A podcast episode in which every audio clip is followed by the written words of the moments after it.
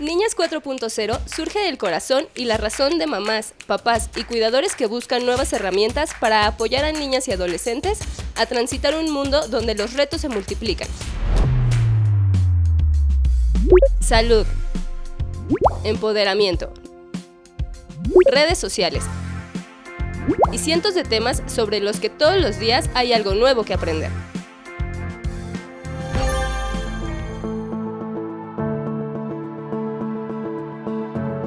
Hola, buenos días o buenas tardes, depende del momento en que nos escuchen en esta conversación eh, de Niñas 4.0, Criando Mujeres para el Futuro, esta plataforma para discutir estos, temas que tocan a nuestras niñas, niños y adolescentes, pero sobre todo que, eh, impactan más a, nuestras niñas, ¿no? O en, el específico, el caso del día de hoy, eh, contamos con el gusto de tener a Anaí Rodríguez, quien es vocera de la colectiva Menstruación Digna México, para hablar pues de, de, este tema y de cómo normalizamos la menstruación para nuestras niñas y adolescentes y cuáles son las consecuencias de no hacerlo, ¿no? Cómo, cómo nos estamos enfrentando como sociedad a que no haya esta normalización y qué costos está teniendo para las niñas y adolescentes en términos de desarrollo y de su participación de nuestra sociedad. Bienvenida Ana y gracias por estar aquí. Hola, muy buenos días, tardes, noches, no sé, tal vez lo está escuchando en la noche a las personas que se van a tomar el tiempo de, de escuchar este tema que es importantísimo. Gracias por la invitación. Gracias, Anaí. Eh, como, como comentábamos hace un ratito, lo que, lo que creemos que es importante para empezar a abrir la conversación es tener un, un, panorama de dónde estamos parados, en específico en México, frente al tema de la normalización de, de la menstruación. Eh, ¿Cuáles son los principales retos y a qué se enfrentan, a qué se enfrentan ustedes, pero sobre todo a qué se enfrentan las niñas y adolescentes eh, en, que, que, están empezando eh, su etapa reproductiva, su etapa menstruante? Pues creo que el principal reto que ahorita enfrentamos y, que hemos detectado para alcanzar lo que conocemos como justicia menstrual, digamos que son tres, ¿no? La falta de acceso al producto, o sea, la falta de acceso a toallas, tampones, copas, pero también la falta de educación, de una educación que sea objetiva, amigable, eh, que vaya de acuerdo a la edad de las personas y que desestigmatice el tema de la menstruación, ¿no? que no lo cargue más de tabús y de prejuicios como actualmente se hace. Eh, y por el otro lado, que a veces no se aborda mucho, pero es también importante, es el tema de la infraestructura, del acceso a la infraestructura. Eh, muchas de las personas no cuentan con una infraestructura adecuada, es decir, un baño propio, un lavamanos, agua potable, electricidad y demás para poder gestionar una menstruación digna, ¿no? Eso es como, por un lado, las problemáticas que detectamos acá en el tema también de vincularla con derechos humanos, porque muchas veces no se logra dimensionar el por qué cuando hablamos de menstruación digna estamos hablando también de igualdad de género o de acceso a la educación, a la salud, al trabajo, pero es que la realidad que para muchas personas que menstruan en nuestro país es un, un tema, sobre todo, por ejemplo, en la educación. Me parece el ejemplo más concreto, ¿no? El 30% de las niñas en nuestro país ha dejado de ir a la escuela a causa de la menstruación. Esto según la encuesta, la primera encuesta de, Nacional de Gestión Menstrual en México, que la hicimos de la mano de UNICEF México y SIPI Latinoamérica. Entonces, si tienes el 30% de las niñas que dejan de ir a la escuela, haciendo un cálculo rápido que, que dejen de ir, ponle tres días al, al mes a la, a la escuela, si lo, si lo multiplicamos por los 10 meses que duró un ciclo escolar, pues estamos hablando de casi un mes de ausencia, ¿no?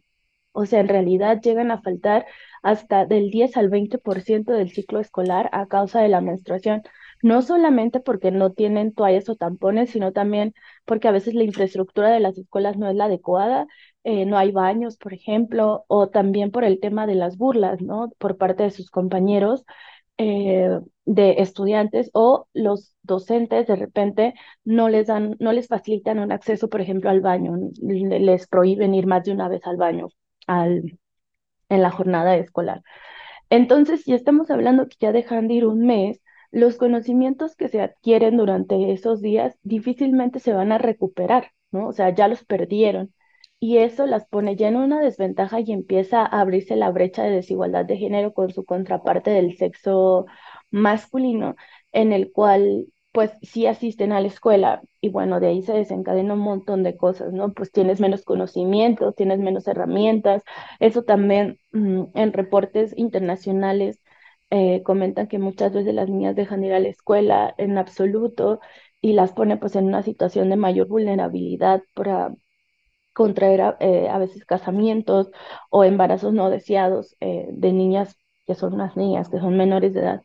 Entonces, pues eh, es importante como poner todo esto en perspectiva para que logren dimensionar el por qué cuando hablamos de tener acceso a una menstruación digna también estamos hablando de, derechos humanos. Y pues ese es como más o menos el panorama en México. Hemos avanzado mucho en políticas públicas, pero ya lo vamos a ir hablando conforme vaya pasando el episodio. Sí, eh, es que de pronto lo dices muy bien, es un universo de, temas, ¿no? Tú hablas de esta falta de acceso a productos. Eh, ¿Qué falta en este tema y, cuál debería de ser el camino que tendríamos que seguir en México en este tema de, falta de acceso a productos? Eh, como cuáles son las mejores prácticas o qué posibilidades hay, digo, entendiendo todos los contextos, ¿no? Sí, pues mira, en la falta de acceso a producto, nosotras desde Menstruación Digna México, lo que hemos empezado a impulsar es el, las políticas públicas en torno a la gratuidad, ¿no? En especial, em, digamos que queremos que todas las personas puedan acceder de manera gratuita a toallas, tampones y copas en México, pero ¿qué pasa? Pues sabemos que eso es un gasto muy grande, ¿no? Cuando empezamos Menstruación Digna México, que fue por allá de 2019, la menstruación no era, bueno, no es que no lo fuera, más bien no era tan visible como un tema de, perdón, de asuntos públicos en nuestro país. Entonces, lo que empezamos a hacer fue, pues, colocar la menstruación como un tema ligado a derechos humanos, como anteriormente te lo comenté, y a partir de ahí empezamos a ver que había en el mundo un montón de países luchando porque pues hubiera un acceso gratuito a los productos de gestión menstrual en las escuelas especialmente, ¿no? Y de ahí empezamos a hacer la ley de menstruación digna, en la cual pues pedían, mm, básicamente reformábamos las leyes estatales de educación para que dentro del sistema educativo obligatorio, básico obligatorio, pues hubiera la gratuidad de productos, perdón, y educación menstrual de calidad. Ok, y eh, en todo este proceso de, políticas públicas, este, ¿hasta dónde hemos llegado? ¿Cuáles han sido los principales avances? Pues mira, eh, como la verdad, ha habido muchos avances, eh, no solamente en el tema de, de gratuidad. Perdón, ¿podemos repetir la pregunta anterior? Es que estaba con... Estoy medio enferma, entonces estaba así de, no sé si es COVID y me empezó a faltar el aire, pero bueno, este, Sí. Eh, sí, podemos repetir la pregunta anterior para ligarla con esta, perdóname. Sí, claro. El, primer punto es eh, sobre estos tres pilares que, tú hablas. El primero que es, falta de acceso eh, a productos. ¿En qué, punto es, ¿En qué punto estamos en México y hacia dónde debemos, debemos aspirar? ¿Cuáles serían las mejores prácticas? bueno, en la falta de acceso a productos, nosotras cuando iniciamos menstruación digna por allá de 2019, lo primero que teníamos en mente era colocar el tema de la gestión menstrual o de la menstruación digna en la agenda pública. No es que no se hablara antes, sino que no se hablaba eh, con la suficiente voz, por así decirlo. Eh, algo que hizo bien Menstruación Digna México en su momento fue agrupar a muchas colectivas que trataban el tema de menstruación y a otras que quisieran empezar a tratarlo, y eso hizo que pues tuviéramos mayor eco, ¿no? También, obviamente, cabe mencionar que el hecho de que hubiera paridad de diputadas y diputados, sobre todo en el gobierno, en, perdón, en la Cámara de Diputados eh, a nivel federal, nos ayudó mucho a visibilizar el tema y pues los medios de comunicación igual que empezaron a, hablar de, la menstruación digna y todo eso ya puso el tema en la agenda. Y ahí empezó, eh, digamos, como toda una ola, que es la ola roja, en donde en los estados empezamos a reformar la ley de educación específicamente para dar el acceso gratuito de toallas, tampones y copas a niñas de la educación básica obligatoria, o sea, hasta preparatoria, y también educación acompañada de educación menstrual de calidad, ¿no?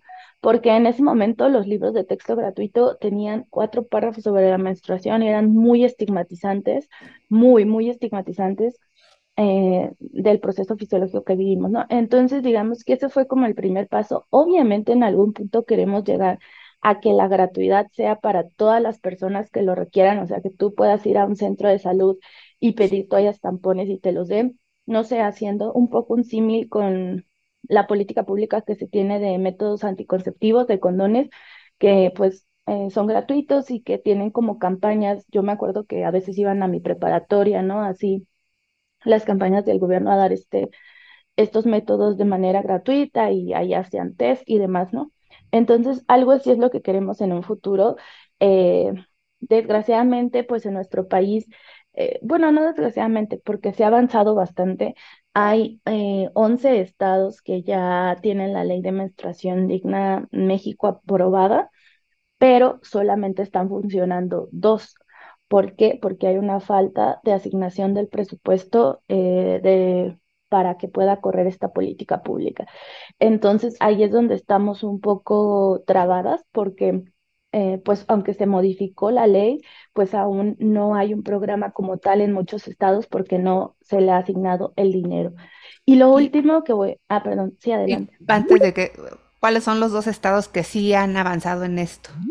Jalisco y Michoacán. Otra cosa que ayuda a contribuir a, pues digamos que se tenga acceso a los productos es que se eliminó el impuesto, se eliminó el 16% de los productos a partir de enero del 2022. Fue un trabajo que, que realizamos desde pues 2020, que estuvimos eh, buscando a diputadas, diputados, senadoras, senadores, eh, dependencias gubernamentales y demás para que pues pudieran eh, realizarse esta eliminación del impuesto y pues ya a partir del primero de enero del 2022 ya no se paga un impuesto por menstruar en este país. Eh, nos han reportado como que, ay, pero los precios siguen igual y han subido. Sí, es verdad porque pues hay un efecto inflacionario que mm, pues nosotras no podemos controlar, pero estarían aún más caras si, se, si todavía se tuviera el impuesto. Algo que me gustaría aclarar aquí en tu podcast es que eh, de repente nos, nos dicen de que, ah, pues sí, quitaron el impuesto, pero las empresas no lo adjudicaron a las personas que compramos los productos. No, esto en realidad lo que en México lo que hicimos se conoce como tasa cero, es decir, que el impuesto no pasa a la persona consumidora, sino que lo absorbe la, la empresa, ¿no? Entonces no es que por eso están más caras, sino que pues cuando ustedes van al súper pueden ver que todo está más caro y que en realidad pues estaría aún más si tuviéramos el impuesto. Muy, muy, muy interesante. Y bueno, pues los retos estos de que les asignen presupuestos, ¿no? Y que sea una realidad eh, tal cual, ¿no? En, en este camino. Eh, el, el, segundo tema que me gustaría tratar, sé que lo dijiste en, otro orden, es el tema de infraestructura adecuada. Esto se refiere a tener baños en escuelas, en instituciones públicas, en espacios públicos. Eh, ¿Qué más se, se, refiere? Sí, o sea, nosotras eh, cuando, cuando empezamos esto, pudimos tener el acceso a datos, o sea, porque ahí en 2019 no había datos en torno a menstruación, ni uno ni uno. O sea, no, no podíamos saber, por ejemplo, cuál es el producto que más usan las, las mujeres acá en México, ¿no? Para gestionar su menstruación. Ahora ya lo sabemos porque hicimos una encuesta muy grande a nivel nacional para, para poder saberlo. Pero en ese momento lo único que contábamos era con datos de, del Coneval eh, en torno a infraestructura, pero en las, en las casas, perdón. Eh, pero fuera de eso no sabíamos si contaban con, las, con la infraestructura adecuada y pues al, ustedes saben que la mayoría de las personas pues pasa la mitad del día en su casa y la mitad del día en su trabajo en la escuela o demás. Entonces queríamos mapear como esa parte privada y justo en la, en la primera encuesta nacional sobre gestión menstrual eh, hicimos la pregunta de, mm, de si las personas tenían eh, acceso a los a la infraestructura adecuada y preguntamos así desde un bote de basura hasta jabón, ¿no? Y una de cada cuatro no contaba con la infraestructura adecuada fuera de su hogar, o sea, en su lugar del de trabajo. Y también 21% eh, había dejado de ir al trabajo alguna vez a causa de la menstruación. Entonces, como que ahí detectábamos que había un área de oportunidad de poder mejorar la infraestructura de los trabajos y de las escuelas. De hecho, cuando se aprobó la ley de menstruación digna en Michoacán, que fue el primer estado que la aprobó en marzo del 2021. Eh, me acuerdo perfectamente que una de las diputadas que se opuso, su argumento era este, que cómo vamos a, cómo vamos a, a pedir ahora que den toallas y tampones gratuitos si ni siquiera hay un baño muchas veces en las escuelas o no hay agua, no hay papel. Y yo me acuerdo que en el momento dije, bueno, no son excluyentes, ¿no? El hecho de que tal vez apruebes esto y vayas avanzando en la entrega de producto, pues tal vez te ayude también a visibilizar en dónde no hay baños dignos y empezar a trabajar en eso. Eh, para que pues ya se cuente con toda la infraestructura. Pero sí es un tema que poco se ve, o sea, después en el tema del uso de la copa lo vemos muchísimo, ¿no? Pues el uso de la copa, hay todo un tema con eso porque nosotras no, no es que digamos, uh, la copa al 100%, porque primero todas las personas son libres de elegir qué usar. El mi cuerpo, mi decisión es también qué te hace a ti sentir cómoda cuando gestionas tu menstruación, porque al final es un proceso que te acompaña cuatro décadas de tu vida, mes con mes. Entonces, si a ti te hace cómodo usar tampones, úsalos. Toalla, úsalos. Toallas de tela, úsalos. Eh, calzones eh, menstruales, úsalos. O sea, como que la idea de gestionar una menstruación digna también parte de la comodidad. Entonces, cuando las personas empiezan a decir, no, es que la copa, porque es medioambientalmente más amigable, es verdad, y, y lo es. Eh, y además, pues, si tú lo ves como una inversión que muchas veces se habla, pues sí tiene un precio más elevado, pero te dura más años. Ahora, el tema aquí es, uno, ¿quién puede pagar eso? Eh, muchas de las familias en nuestro país eh, que están en situación de pobreza es un porcentaje grande lo que tienen que desembolsar si llegan a adquirir la copa y pues no, mm, digamos que no les da el salario para hacerlo. Y lo otro es el tema de la infraestructura. Y esto es aún más importante porque, eh, bueno, son ambas importantes, pero es importante porque si tú en tu, en tu casa eh, no tienes eh, electricidad, ¿no? Agua potable, un baño, etcétera, pues difícilmente vas a poder seguir usando la copa. Y es lo que nosotros a veces como que poníamos sobre la mesa de, qué padre que vayan a dar copas a comunidades, perdón, qué padre que vayan a dar copas a comunidades indígenas o a comunidades que están en situación de pobreza o demás, porque creen que ayudan a erradicar la pobreza menstrual, pero también tienen que ver en qué entorno están y si es sustentable el hecho de que utilicen la copa eh, durante toda su vida y preguntarles si la quieren usar, ¿no? O sea, porque también, eh, pues no, no, a veces no es tan sencillo, eh, pues probar métodos de gestión menstrual nuevos y demás. Entonces ahí es donde también entra la infraestructura en el uso, más bien en el método que tú utilizas para gestionar tu menstruación y pues eso ya te te cuartea tu decisión, digamos, porque pues si yo quiero usar la copa pero no tengo electricidad para poder hervir el agua, pues difícilmente voy a poder tener el acceso a una, ¿no? Sí, claro. Es que eh, pienso en esta integralidad de que tenemos un, un, mundo y un entorno que es completamente... Eh, no, no, quisiera ser agresivo porque a lo mejor no, no sé si sea tanto o a lo mejor sí, eh, para una persona menstruante, o sea, que pueda salir a la calle, que pueda ir a la escuela, que pueda ir a trabajar, que pueda ir al cine, este, es muy complejo. Ahorita que dices infraestructura, eh, si yo voy al cine me encuentro con un baño que hay cinco baños para 40 personas. ¿no? y, y, este, y, alguna chica que llega o cualquier cosa tiene que hacer uso cuando hay muchísimas personas afuera esperando, este, con, la presión, y todo eso va poniendo una presión extra para, para las niñas y las adolescentes sobre todo, ¿no? Que están en esta etapa, perdón, más vulnerable este, socialmente, ¿no? Este, sí, total no quiero pasar o, me siento mal o me siento presionada o no quiero que ahorita vean que estoy menstruando, este, porque todavía existe la otra parte, la, la que yo dejé al final, ¿no? El tema de la educación este, y la normalización como tal, ¿no? Entonces, no, no estamos dotándolo del espacio seguro y tampoco de la conciencia segura, ¿no? Este, que es la última parte a la cual yo quería eh, llegar, ¿no? Que era este tema de falta de educación y de cultura de, sobre la menstruación. Eh, ¿Qué nos falta ahí? Y, te lo pregunto primero en términos de la escuela. ¿Qué nos falta en términos de escuela en, en temas de educación? Pues mira, esto también te lo voy a ilustrar con, con una historia propia. O sea, yo me acuerdo cuando estaba en la primaria, que para mí era súper traumatizante cuando tenía mi mes, mi periodo, porque, o sea, yo me acuerdo literal, ni siquiera salía al recreo porque me daba un pavor eh, que me manchara la ropa o algo así. Si alguien me hubiera explicado que lo que se menstrua en total son entre 80 y 120 mililitros, que es nada durante todos los días de tu periodo, tal vez hubiera tenido menos miedo, ¿no? O si eh, yo hubiera visto que no se hubieran burlado de algunas compañeras porque habían tenido la ropa de, de sangre, pues hubiera tenido menos miedo eh, de poder, pues literalmente salir a jugar, ¿no? Y además me acuerdo que me ponía como tres shorts abajo de la falda, porque para mí era un terror, o sea, yo lo peor que me podía pasar era que alguien se diera cuenta que estaba menstruando.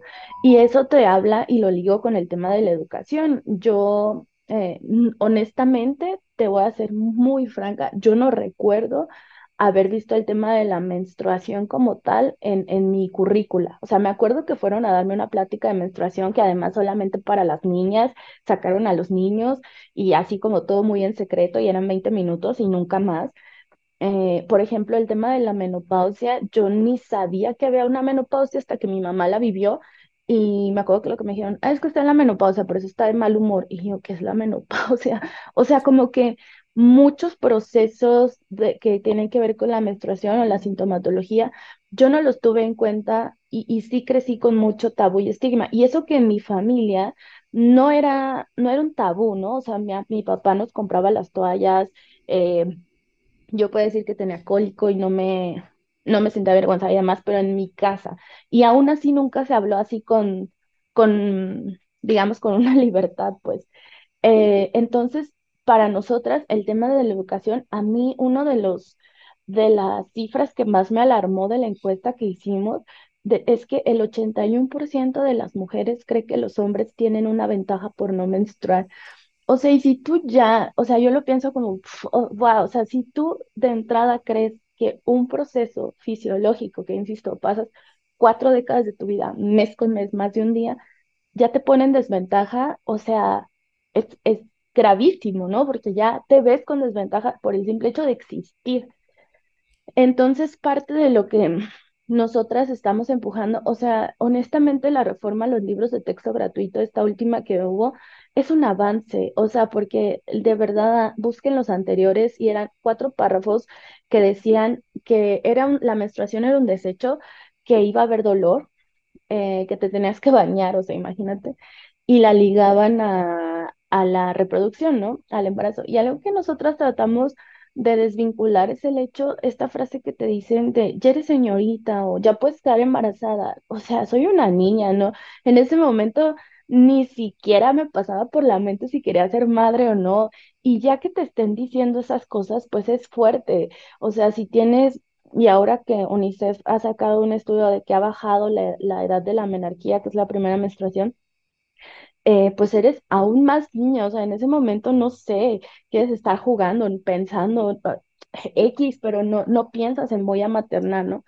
Entonces, parte de lo que cambió en esta nueva reforma, que insisto, se puede mejorar, evidentemente, no, no estamos avalando ni mucho menos, pero sí hubo un avance porque ahora, pues por lo menos ya no dicen que es un desecho, dicen que es un proceso normal que atravesan eh, las mujeres eh, durante tantas décadas, no sé qué. Habla de los tabús que existen en torno a la menstruación en diferentes países, habla de, a mí algo que me encantó es que habla de gestión menstrual y eso es algo que hemos luchado mucho desde acá, de no hablar de higiene femenina ni de higiene menstrual ni nada, porque para empezar la palabra higiene ya te da una connotación de que tienes que limpiar algo, ¿no? O sea, algo higiénico es algo limpio y pues la sangre en ningún momento es sucia. Eh, y, y entonces pues también creemos que las palabras son poder y demás, entonces, como que hemos quitado esa palabra y decir métodos de gestión menstrual, gestionar la menstruación, no sé qué. Y eso lo retomaron ahí, no sé si por nosotras o no, pero pues lo pusieron y eso es un gran avance. Y ya te habla de métodos, más bien de productos más allá de la toalla y el tampón, eh, entonces eso también es un avance, o sea, como que empiezan a tocar temas que, que antes no se tocaban y creo que eso es importante, o sea, yo siempre que doy conferencias digo, piensen en con sus amigas o con su mamá, con su papá o con quien sea, ¿de qué hablan sobre menstruación? Siempre es quejarse, o sea, de que, ay, tengo cólico, ay, yo era a la playa y ya se arruinó mi, mi viaje, ay, esto, o sea, puro quejarse, quejarse. Y pues claro, es que eso nos enseñaron, ¿no? Desde, desde niñas, como que eh, va a haber dolor y pues ni modo, te tienes que aguantar y además no le tienes que decir a nadie y lo tienes que vivir en silencio y que nadie se entere y no sé, o sea, como todo este querer callar lo que vivimos eh, es muy fuerte, ¿no? Que, que algo que nos atraviesa durante mucho tiempo, pues esté en silencio o estaba en silencio. Entonces, eh, parte de lo que nosotras empujamos desde la educación menstrual es que se trate de ver desde otra mirada. Ojo, no estamos diciendo que, wow, menstruar es lo máximo y ojalá me pase todos los días, porque no. Pero sí que lo empecemos a ver como algo eh, normal para empezar, que, que, nos acompaña durante muchos años, pero también que lo usemos a nuestro favor. Ahí en, en Menstruación Digna México hicimos una vez un Zoom en donde explicamos cómo usar estos calendarios lunares o calendarios menstruales, eh, como le quieran llamar, que si los buscan es una herramienta muy útil para saber que somos cíclicas está, eh, por lo general es un círculo, pero pues ustedes lo pueden acomodar como sea y cada día, o sea, vas a empezar el día uno de tu periodo, entonces marcas, pues hoy día uno, le pones una gotita de sangre ahí o lo que quieras y vas a notar los más básicos, anota solamente cómo te sientes emocionalmente y cómo te sientes físicamente. Entonces, si tú haces eso por tres meses, vas a lograr ver que somos unas personas cíclicas y que hay días en el mes en que tú eres una persona con mayor energía, por ejemplo, hay otras en donde tienes menos, días en que te cuesta más tomar decisiones, días en los que pues eres más resolutiva y demás. Y esa información, o sea, yo digo, si alguien me hubiera dado esa información en mi primaria, yo te juro que hubiera visto así que, wow, mi menstruación me va a decir cosas, no me va a ayudar a conocerme y voy a poder usarla de otra manera. Entonces, como que hacia allá queremos ir, hacia una educación menstrual, pues más amena, con una perspectiva que no sea solamente todo lo negativo y que además tampoco legitime el hecho de sentir dolor, porque eso es algo que quisiera decir aquí, o sea, yo sé que nos han dicho toda nuestra vida que pues los cólicos normal, pero no, gente, o sea, la verdad es que no son normales y, y también ahí en la encuesta a mí me llamó mucho la atención que otro de los datos era que solamente cuatro de cada cien van con su médico médica cuando tienen dolor, o sea, cuatro de cada cien personas es una eh, una cifra muy baja, ¿no? Porque si una de cada tres tiene dolores en nuestro país y solamente cuatro de cada cien van, que ahí, bueno, ahí nos echamos otro podcast en el tema del acceso a la salud de, de las mujeres acá en nuestro país, pero eh, pues sí, el hecho de que a lo mejor desde la educación también te digan como, no es normal, tienes que ir con el médico, la médica, que te hagan una evaluación y saber que por lo menos todo está bien, porque a mí misma me pasó, yo me desmayaba de los cólicos y además decía, bueno, son cólicos, vienen con la menstruación y después resultó ser otra cosa. Entonces, como que ojo con eso, eh, que es parte de lo que también queremos poner en la agenda. Muchísimos, eh, muchísimos temas que, que, me parecen muy importantes. Me quedo con, con, varias, con varias cosas que tú dijiste, que en términos de, de las mamás, los papás y los cuidadores son importantes. Aparte de, de estos temas de acceso a, a, los productos y el acceso a la infraestructura, que creo que es algo que debemos de seguir impulsando. Pero el tema de, quitar la, eh, esta carga negativa a la menstruación me parece muy, muy importante eh, para que no, no sientan las niñas y adolescentes que tienen una esta desventaja de naturaleza, ¿no? Porque, porque nada más porque tienen un, eh, un periodo menstrual eh, una vez al mes y entonces eso los coloca en una desventaja, ¿no? La segunda es hablar de gestión menstrual y la última este acceso y, y no, no conformarse con el dolor y la incomodidad. Creo que esas serán como como, mamá y como cuidadora, creo que son tres temas importantes. No sé si, si quieras eh, agregar algo más para cerrar este, esta plática. Sí, o sea, justo me di a la tarea de buscar unas recomendaciones porque luego, eh, incluso nosotras en la cuenta y demás, nos preguntan de cómo puedo hablar con mi niña adolescente en el tema de menstruación Y les traigo ahí cuatro recomendaciones. Una todavía no sale, pero va a salir en el mes de noviembre. Y si quieres, con ese empiezo, que se llama El Mundo de Rocío. La van a poder encontrar en internet. Actualmente solamente está en inglés, pero están haciendo la traducción al español y en noviembre se va a lanzar. Que pues es este, digamos, una, un cuentito o un cuentote este, en donde habla de temas acerca de la menstruación, ¿no? Entonces, eso así le ponen el mundo de Rocío y les va a salir y va a ser totalmente gratuito la descarga. La otra es eh, Con M de menstruación, que es un libro ilustrado para, para niños, niñas de cuarto año de primaria en adelante, en donde pues narran ahí la historia de, de Briana, de Briona se llama, que pues a los ocho años eh, escucha por primera vez la palabra menstruación y tiene así de que muchas eh, dudas y pues va con sus padres a preguntárselas y sus papás ahí le, le regalan según como un cofre mágico que es como una voz que entonces le empieza a guiar como por un viaje, ya sabe, todo de aventuras y demás a través de la historia, de las creencias, tanto médicas como religiosas y demás, en torno a la menstruación. Eh, y está muy bonito, está ilustrado increíble, ese no es gratuito, pero lo pueden encontrar en librerías utópicas, que es, que es donde lo venden. Y el otro que, que también conocemos bien es Todo un ciclo. Es un libro de Editorial Planeta, mm, que es para un poquito más adolescentes, como de 9 a 12 años. Y ese también narra de cómo una, unas niñas en su escuela empiezan a hacer como una revolución menstrual porque les enoja mucho que, que haya eh, presupuesto para el equipo de, me parece que es el equipo de mm, fútbol americano, la verdad ya no me acuerdo muy bien, e, y no para dar productos gratuitos y entonces empiezan ahí, ya saben, a, luchar en contra de, de, los directivos para que también les asignen dinero. Eh, ese también es, eh, no es gratuito, lo pueden encontrar, como les digo, en Educación Plan en, perdón, en Editorial Planeta. Y el último, si es gratuito y está de descarga, ustedes pueden buscar, le ponen eh, a internet guía de bueno, ellos le dicen higiene, guía de higiene menstrual UNICEF México, y ahí van a ver este, unos manuales muy buenos. Se llama Manual sobre Salud Higiene Menstrual para eh, adolescentes, para niños y adolescentes, así se llama. Esos son totalmente gratuitos y van a ver que son un manual para el estudiante, estudianta y para el profesorado otro, en donde pues viene una serie de, temáticas y de actividades y demás que, que están muy buenas para ver pues eh, la menstruación desde otro enfoque. Sé que los están renovando, pero estos van a ser gratuitos siempre, entonces pues ahorita están los que eran los, los, los anteriores, digamos, entonces lo pueden descargar si está alguien aquí personal, perdón, si hay alguien aquí personal docente les digo que hay también uno para justo el profesorado, en donde pues esto se lo pueden dar a sus alumnos, alumnas y, y hacer algunas de las actividades que vienen ahí. E insisto, denle una revisada. Esta es como una manera de, pues, cómo hablar con, la, con los niños, niñas y adolescentes. A mí me gusta decir como, primero que lo hablen eh, con la total naturalidad del mundo, o sea, que no escondan nada, ¿no? Que, que no sea así como un secreto, un tabú otra vez, o sea, eh, de acuerdo a, las edades que tengan, pues mencionar, bueno, es algo que, que, se, que vivo cada mes. No sé, o sea, de verdad que no le pongan más tabú y estigma a lo que ya lo tiene y que ojalá que, que puedan criar a, a, personas que en un futuro ya no sea un motivo de burla o de discriminación el hecho de estar menstruando.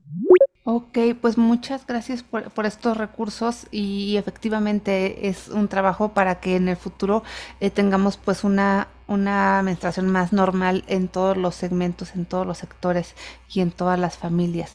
Muchas gracias Anaí por este tiempo, por haber conversado con nosotros. Estos recursos que nos has dado los vamos a compartir a través de nuestras redes sociales y estamos seguros que serán de, de mucha utilidad y de mucho interés. Y bueno, esperamos volver a a conversar en algún momento para alguno de los subtemas que hemos tenido aquí. Eh, gracias. A, todos los demás, pues los, eh, los invitamos a seguirnos en nuestras redes sociales, que en Facebook, en Twitter y, en Instagram es Niñas 4.0 y eh, a escuchar estas, todas las emisiones que están a través de Amazon Music y próximamente en las otras plataformas. Muchas gracias, Anaí. Muchas gracias a ustedes por la invitación y cualquier cosa, pues ahí en las redes sociales de Menstruación Digna, que son digna-mx, eh, nos pueden mandar sus preguntas. Vale, buenísimo, gracias. Niñas 4.0 surge del corazón y la razón de mamás, papás y cuidadores que buscan nuevas herramientas para apoyar a niñas y adolescentes a transitar un mundo donde los retos se multiplican. Salud. Empoderamiento. Redes sociales. Y cientos de temas sobre los que todos los días hay algo nuevo que aprender.